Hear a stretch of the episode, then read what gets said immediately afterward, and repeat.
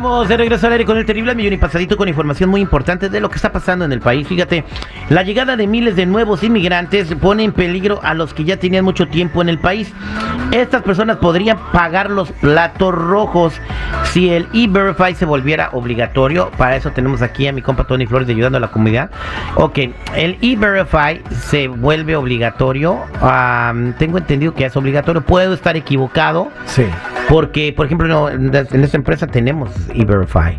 cada año. Fíjate, E-Verify no es obligatorio en este momento, es opcional, pero lo quieren poner obligatorio. Acordémonos que este no sería el primer intento, ¿eh? ya que el expresidente Donald Trump había anunciado que quería que ese sistema fuera obligatorio nacionalmente y ahora una de las que quieren ser presidentas de la nación, Nikki Haley, quiere, quiere postularse para la presidencia. y quiere se postuló, pero no y quiere hacerse que dice ella que el Liberify es necesario para toda la nación. En el norte, en el sur de Carolina, si no me equivoco, ella fue gobernadora y, también fue embajadora en las Naciones Unidas. Y hizo que el Liberify fuera obligatorio en ese estado, ¿eh? y allá nuestra gente tiene muchos problemas. Eh, ahora que se viene un eh, tsunami de personas es más fácil que México sea campeón del mundial que gane Nikki Haley la presidencia. El problema con esto no es Nikki Haley, el problema es que Donald Trump, el problema es que los demócratas y los republicanos se están poniendo de acuerdo para que esto pueda pasar y sería grave. Claro, ¿dónde queda la fuerza laboral, no? Pero mientras tanto, ¿a cuántos millones de personas no podrían perjudicar? Por eso es bueno estar enterados de todo lo que está pasando y el que no sepa qué hacer necesita tomar vías viables para poder estar aquí en el país, pues ejerciendo correctamente. Para la gente que no sepa qué es E-Verify, explícales brevemente, así con manzanas, qué es E-Verify. El E-Verify es un sistema que le permite a los empleadores mandar la información del que está aplicando para un empleo directamente migración. ¿Y qué sale? Ahí sale si el seguro social es de ellos, y todo, si tienen permiso de trabajo, si son residentes o ciudadanos, y nuestra gente se pone como ¿Y cosas criminales?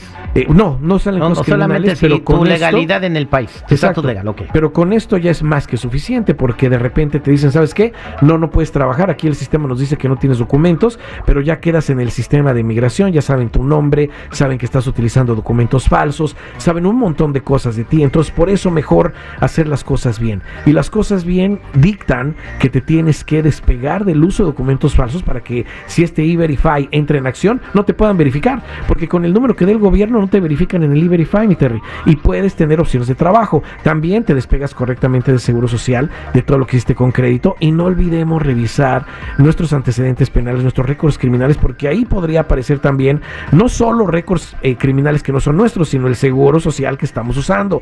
Por eso te dejo aquí la línea de ayuda para que te enteres y preguntes y tengas más información, que es el 1-800-301-6111. 1-800-301-6111. Recuerda, somos nacionales o búscame en todas las redes sociales o mi canal de YouTube bajo Tony Flores Oficial. Muchas gracias, mi Tony. En la línea telefónica tenemos a Vero. Vero, buenos días, ¿cómo estás?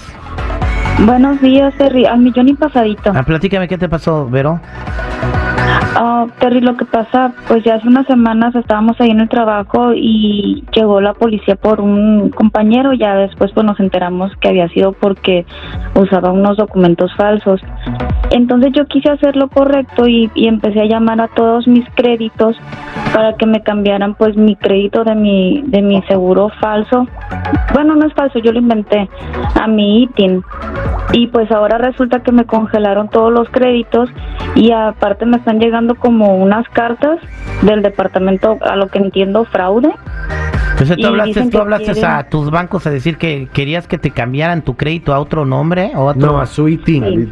Eh, eso que hiciste es, es grave, muy grave, porque ellos lo van a ver como un fraude, lógico. Abriste el crédito con un seguro social falso y luego lo quieres, eh, quieres tras, pues, tramitar todo a que te lo pongan en tu número de ITIN. Eso no se puede hacer. Ahora comenta también que no es falso el seguro social, que ella se lo inventó.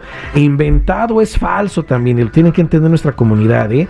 Por eso tienen que despegarse correctamente. No pueden hablar a las, a las compañías y decirles, oye, quiero cambiar todo lo que todos los, mi crédito que tengo en este seguro social a mi número de ITIN porque me equivoqué o por cualquier cosa así. Las compañías no son tontas. Lo primero que van a hacer es que van a mandar todo a su departamento de fraudes. El departamento de fraudes los va a empezar a contactar. Si ustedes no contestan correctamente, van a mandar todo a las autoridades. Y ahí es donde se abre un bote de gusanos, como dice el gringo, y pueden empezar cosas muy graves. Por eso eso mejor te invitamos a que hagas las cosas bien. Si te quieres despegar de ese seguro social falso, hay una forma, hay un coaching que tenemos que te ayudamos a hacerlo correctamente. Aparte, te procesamos un número con el gobierno para que también ejerzas trabajos con ese número y ya no con un seguro social falso. Y de repente también revisamos tus récords criminales para ver que por ese lado todo está bien. Te invito a que si tienes dudas, llames de inmediato a la línea de ayuda al 1-800-301-6111.